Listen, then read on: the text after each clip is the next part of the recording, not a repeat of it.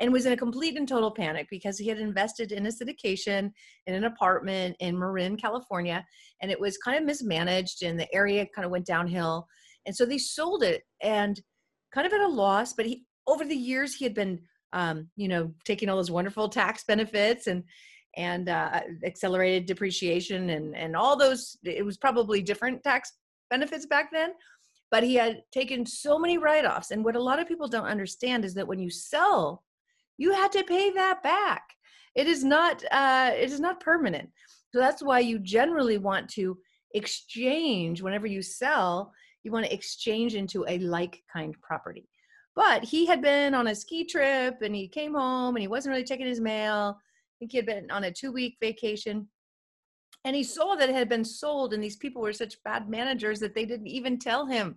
So he saw the letter and thought oh my gosh he literally had two weeks to find an exchange Welcome to Real Estate Deal Closers with Annette Talley, where we focus on the deals. Our guests are real estate closers who will share in detail the whole process from finding a deal to closing it, as well as strategies and tips to help you do the same. Here is your host, Annette Talley.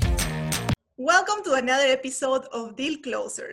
I am your host, Annette Talley, and my guest today is Kathy Fettke. Welcome, Kathy. Thank you. I am so excited to have you. So let me tell you a little bit about Kathy. She is the co-CEO of Real Wealth and best-selling author of Retire Rich with Rentals. She is an active real estate investor, licensed real estate agent, and a former mortgage broker. She specializes in helping people build multi-million dollar real estate portfolios that generate passive monthly cash flow, cash flow for life. With a passion for researching real estate market cycles, Kathy is a frequent guest expert on CNN, CNBC, Fox, Bloomberg, NPR, CBS Market Watch, and the Wall Street Journal.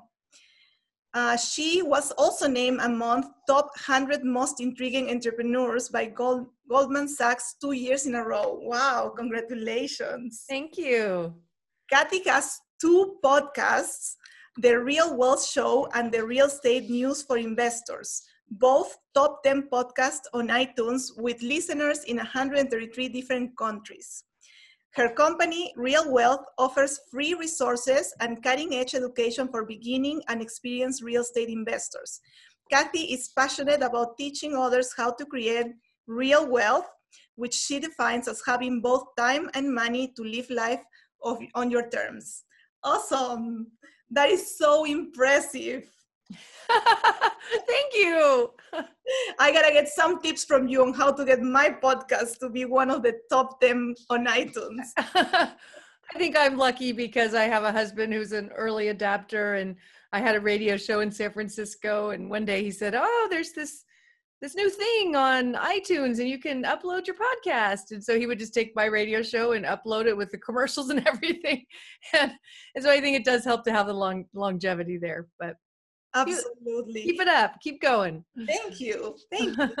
tell me, Kathy, how did you get into real estate?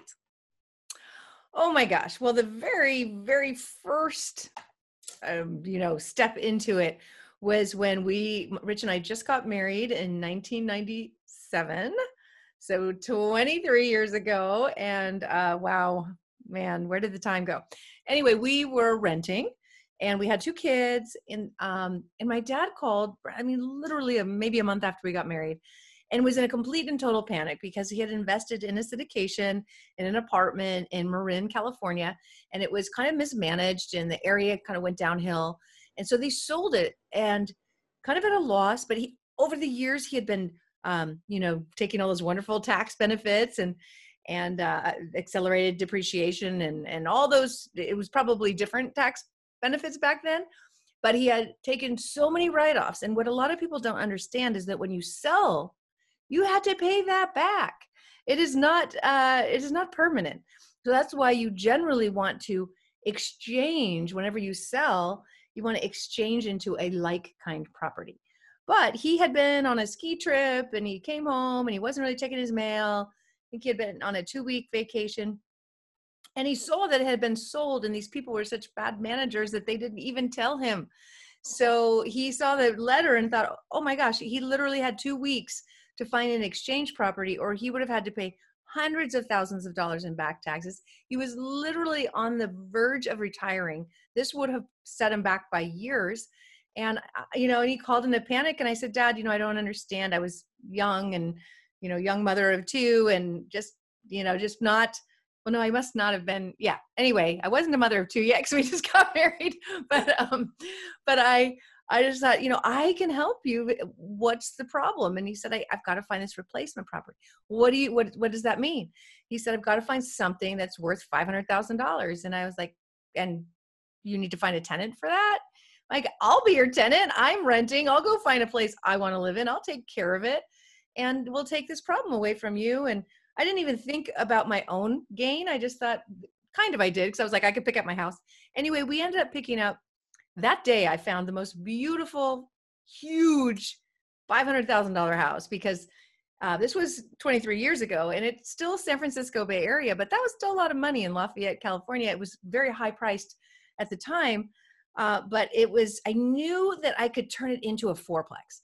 So I just uh, we did the transaction. I, I found the property that day.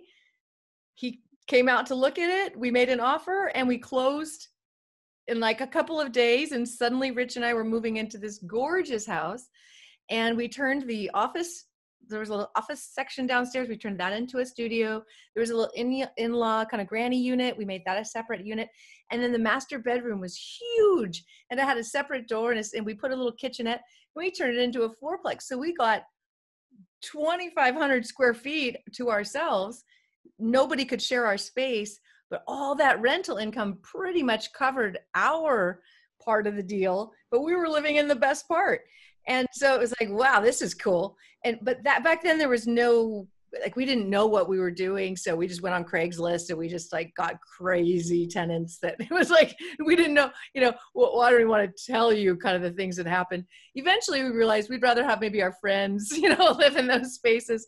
But those you know that rental income paid for the mortgage pretty much let us live there for very cheap in this beautiful home where we could raise our children and eventually not have so many renters as we started to make more money and then and then I don't know if you know, but 97 was the beginning of the next boom. So every year that house made about a hundred thousand dollars for the next 10 years. Wow. So we did really well on it. That was our first deal. Amazing. Wow. and so you were house hacking before house hacking was a thing. Before Airbnb, for all that, and, and people thought we were nuts, but we kind of figured out once we found out Craigslist was just like not maybe not great um, we started to find out we had you know some friends who were single parents and so they would move in and it was just kind of like the shared economy also too back then before anyone was doing it because we found out it was awesome. Because you know one of our friends is a musician and again a single parent with the same age kid and and so he would he would go um, you know do music you know uh, perform at night and we would watch his kid you know it, it, he, it was just it just became a really wonderful way to raise our kids Awesome. And from that, did you go, what did you do after having this experience? What type of properties did you start investing? I just, I didn't really think of anything beyond that. It was just a way to, and then I realized, wait, now we're renting and, you know, how are we ever going to buy this property? And, um, you know, we're taking care of it, but at some point we wanted to buy it. And so we talked to my dad and he turns out after, you know, learning all about this, we, we couldn't buy it because then we would be responsible for all those back taxes from the 1031 exchange. So we had to wait till we inherited it. Um, unfortunately, my dad passed and we did inherit it. And um, so when that happens, you, the property value steps up to market value and all those taxes disappear. That's why a lot of times uh, people, when you, when you buy real estate investments, it's a great idea. Like if you have five kids, buy one house for each kid. Then by the time you move on, you know each each kid gets a house, and and the the you know at least at this point, it steps up to market value when you pass on, and they get it, and they don't have to pay the taxes. That's amazing. That's how thing. I started. I bought a duplex for my daughter, and mm-hmm. a second duplex for my son, and then I kind of like, okay, I'm liking this. Let me keep doing it, and you know that's how I scaled up but it started with one duplex for my daughter's education. It's it's it's so smart. It just makes sense. But then right around 2003 so about you know six years later my husband was he had just come out with a book called extreme success. He's a business coach and he was kind of coaching people all over the world and he was just doing an amazing incredible career.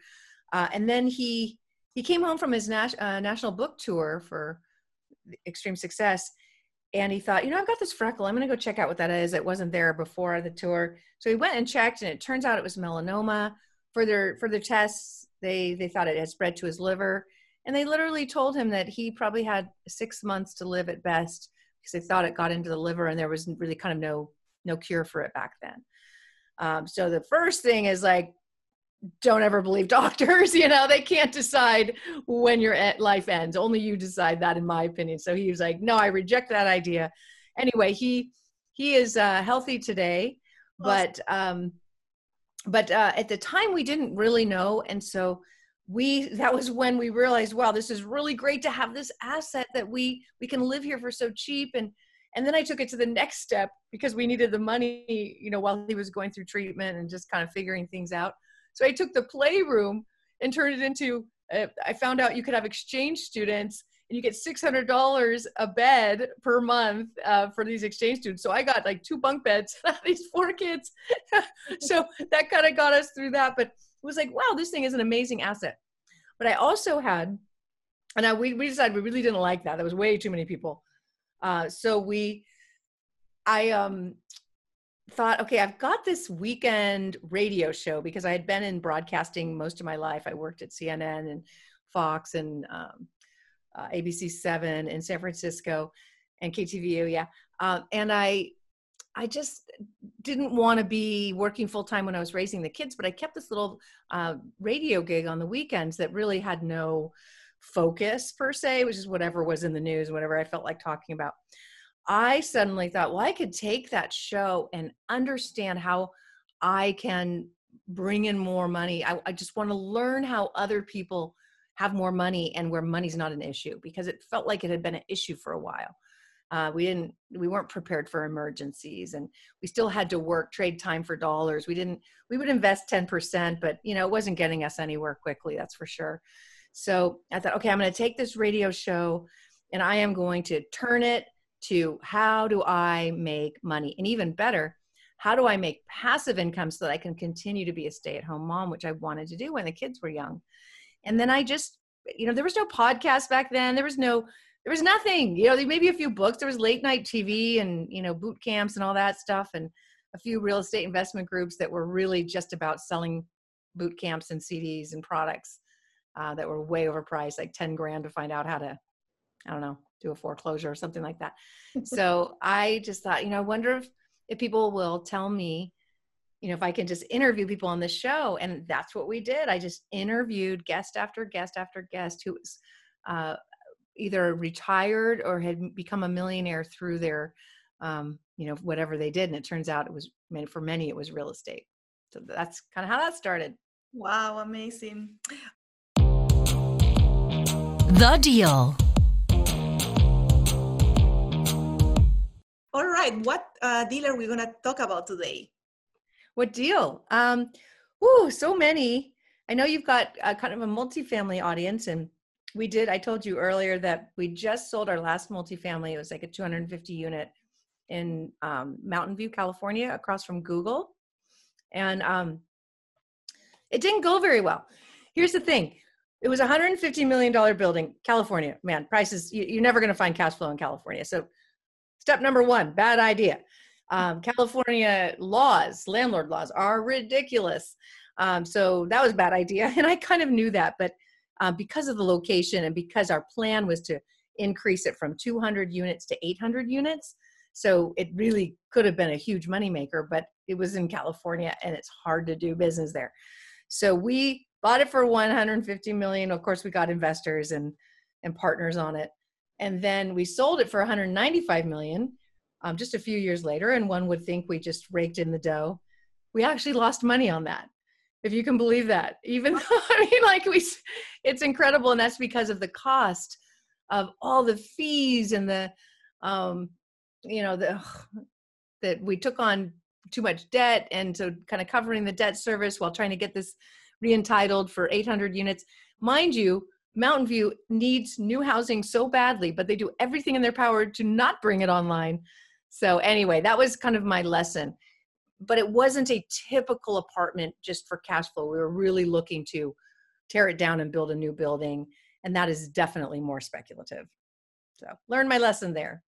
All right, so let's let's dissect it a little bit. So, how, did you? How much was it when you uh, found it? and how did you find it? 150 million. Yeah it was a big deal. you but were not able to negotiate it down.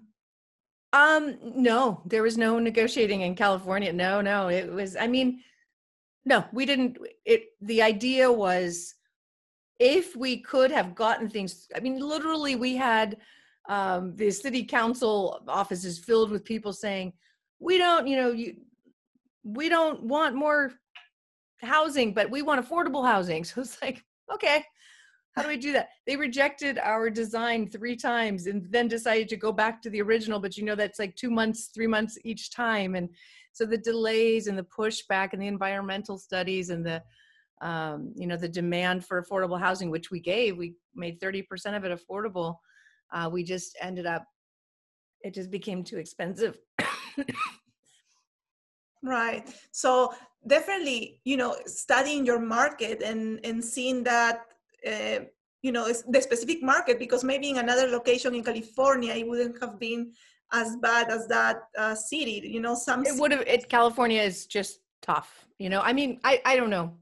Maybe maybe somebody else could have made it work in another part of california but in the last three years regulations have gotten so bad. I mean, even we syndicate um, subdivisions as well. We build single family homes and raise the money.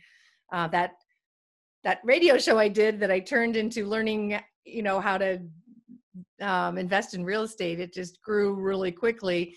So now we have over fifty thousand members, and now we have a podcast, the Real Wealth Show, and all that. So um, we we have are able to raise a lot of money for our different projects and we were building in California. Again, there's desperate demand for housing, and yet to build it is almost impossible.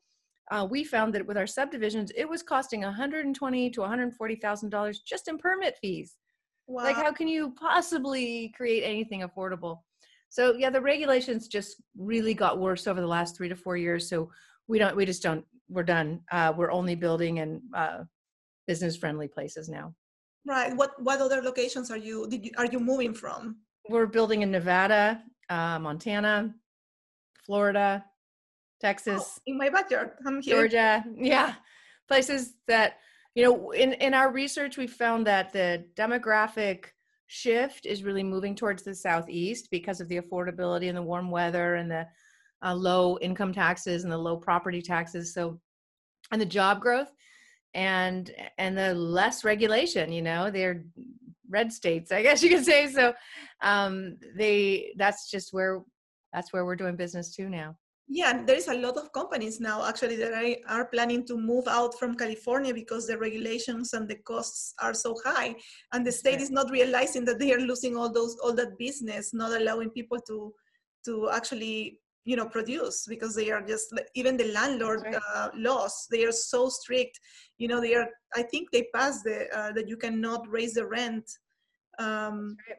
so that makes it nobody's going to want to invest when you cannot get your return so if you cannot raise the rent you know to yeah. get back your investment then who is going to invest on it exactly that's that's why we're not uh, we've we've moved to areas that uh, really respect the fact that if if someone wants to live in your property they need to pay to be there and uh, that it costs you money too i mean you know we've got all these rent strike stuff going on here in la and it's like did you did you fail to realize that somebody has to pay for the stuff in that building and you know anyway uh, that is a side note but what what we've been doing since is really helping people who are getting started and maybe they want to get into multifamily, but getting a big building is too much.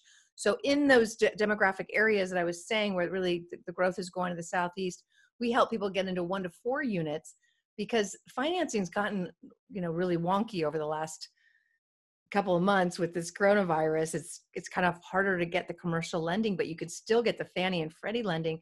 So if, if you get a fourplex on a on a Fannie or Freddie fixed loan, um, which are pretty plentiful these days, you can get 10 of those. You know, they they qualify for 10, and you can have 40 units.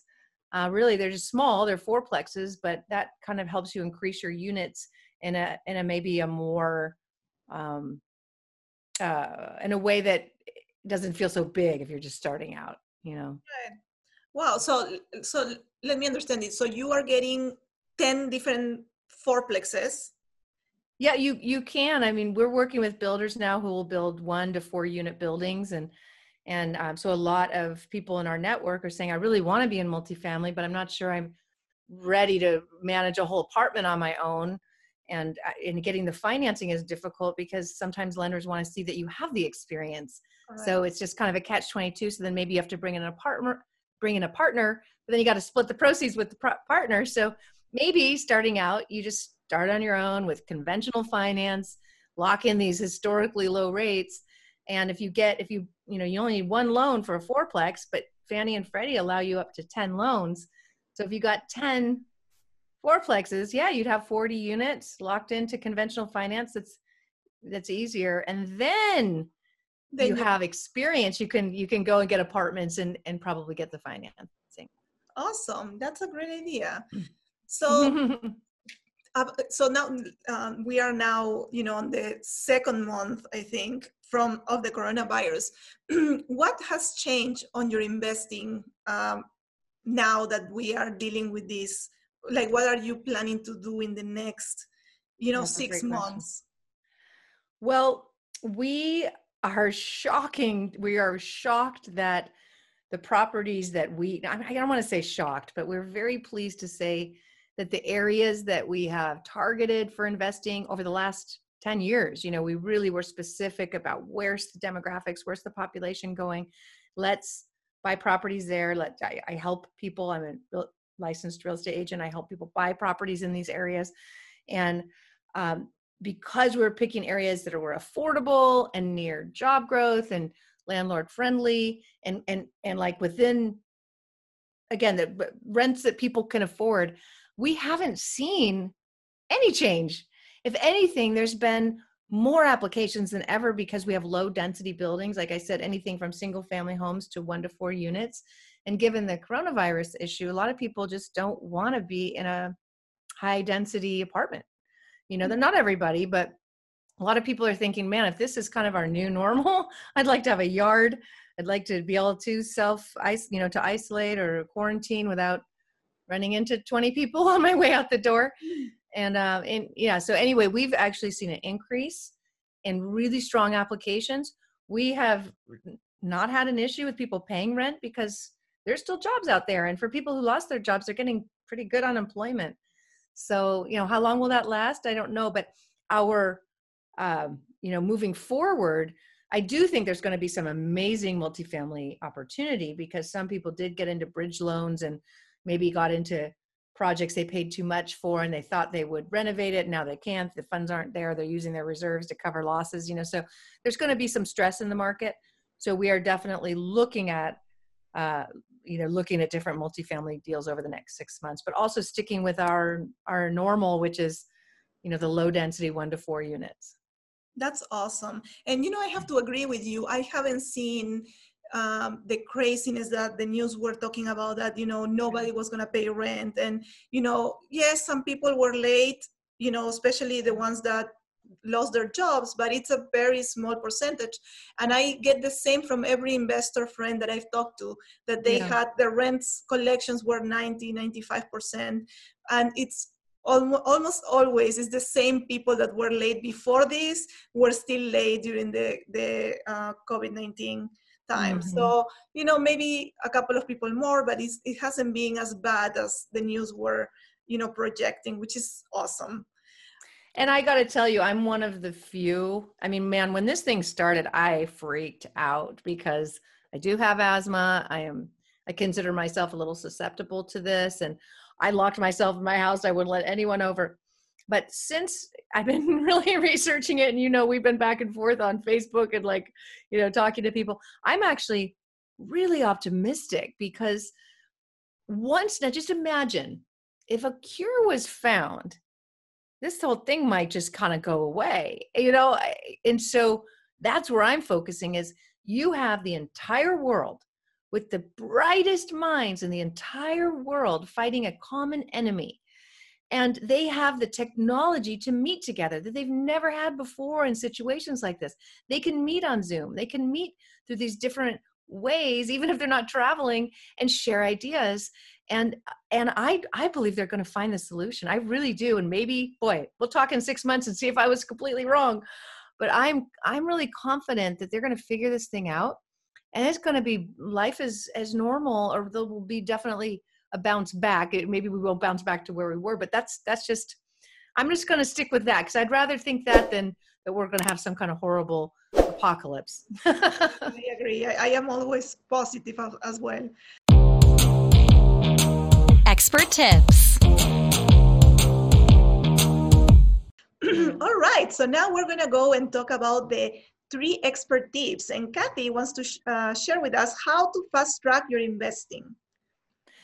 Yeah, I mean, you can go out and figure it out on your own, or you can talk to people who've been there and learn from them. So I would say number one most, most important thing, learn the different asset classes that are out there. There's so many. I think we can all agree retail might be one that you skip right now. Don't don't worry about looking into that right now. There will be opportunity, but not as a beginner um, warehouse you know again that's that could be a good thing it's not necessarily something for a beginner uh, but you know maybe it's single family buy and hold. Maybe it's flipping wholesaling uh, apartments um, mobile home parks storage whatever these things are that really excite you you know maybe just get an overview or talk to some people or listen to some podcasts on, on these different topics and then pick one and read three books on that specific topic from an expert and then listen to three podcasts on the topic.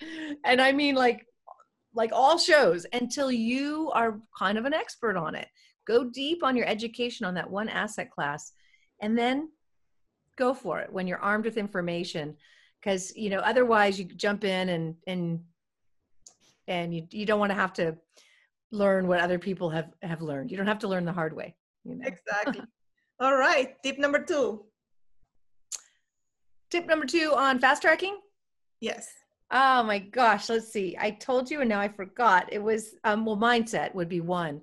Um I think in life in general, we do we are powerful creators. That's why I refuse to talk about depressions or apocalypses. I'd rather look at all the ways that we can come out of this even better. You know, all the technologies some of the most incredible discoveries happen during times like this because there's a little downtime, you know, and there's whenever there's entrepreneurs basically entrepreneurs see problems and they fix it through whatever the you know whatever they're offering the service they're offering. So i'd rather focus on all the incredible things that are going to happen. So keep positive because we really our thoughts create our reality. So start with mindset and be grateful. Gratefulness tends to be the key and the secret to wealth in my opinion. Awesome. Love it. All right. Number three. Number three. Uh, I'll just I'll say be very cautious because in this business there are a lot of people who do not have your best interest in mind. And I, I hate to say it it's just the way it is. In the in the 20 years that i've been in this business i've had more people come to my real estate events and i've literally had people come in and say hey can i get up on stage and unload some properties? And you know because i have a room full of people who trust me and they probably would buy anything from the people i put on stage. And i'm like well what do you mean unload properties? Like well i got these crappy properties i need to get rid of. Well no you can't do that I'm no. You know there's, there's a lot of people who just don't don't think about others. So uh, you know trust but verify. And and that sometimes the the slickest and the best uh, let me just put it this way. Some people i thought were my friends still tried to rip me off or did. So no matter what your relationship is just understand what it takes to do your due diligence and ver- verify everything. Just don't trust blindly in this business because you will lose money that way. All right. That, that's a really good good advice to follow. You know and if you have a hunch like you know verify you know because sometimes that uh, you know instinct tells you something. Yeah All right, Kathy, this was amazing. Thank you so much for taking the time to talk with me. And uh, I'm sure everybody enjoyed your story and your lessons learned. Thank you so much for having me. Bye, everybody. This was Real Estate Deal Closers with Annette Talley, brought to you by Talley Investments. We hope that you enjoyed this episode. Our goal is to provide amazing value on your real estate journey. Connect online at www.talleyinvestments.com, where you can find this episode and more. Did you like this episode? Subscribe, like, and share.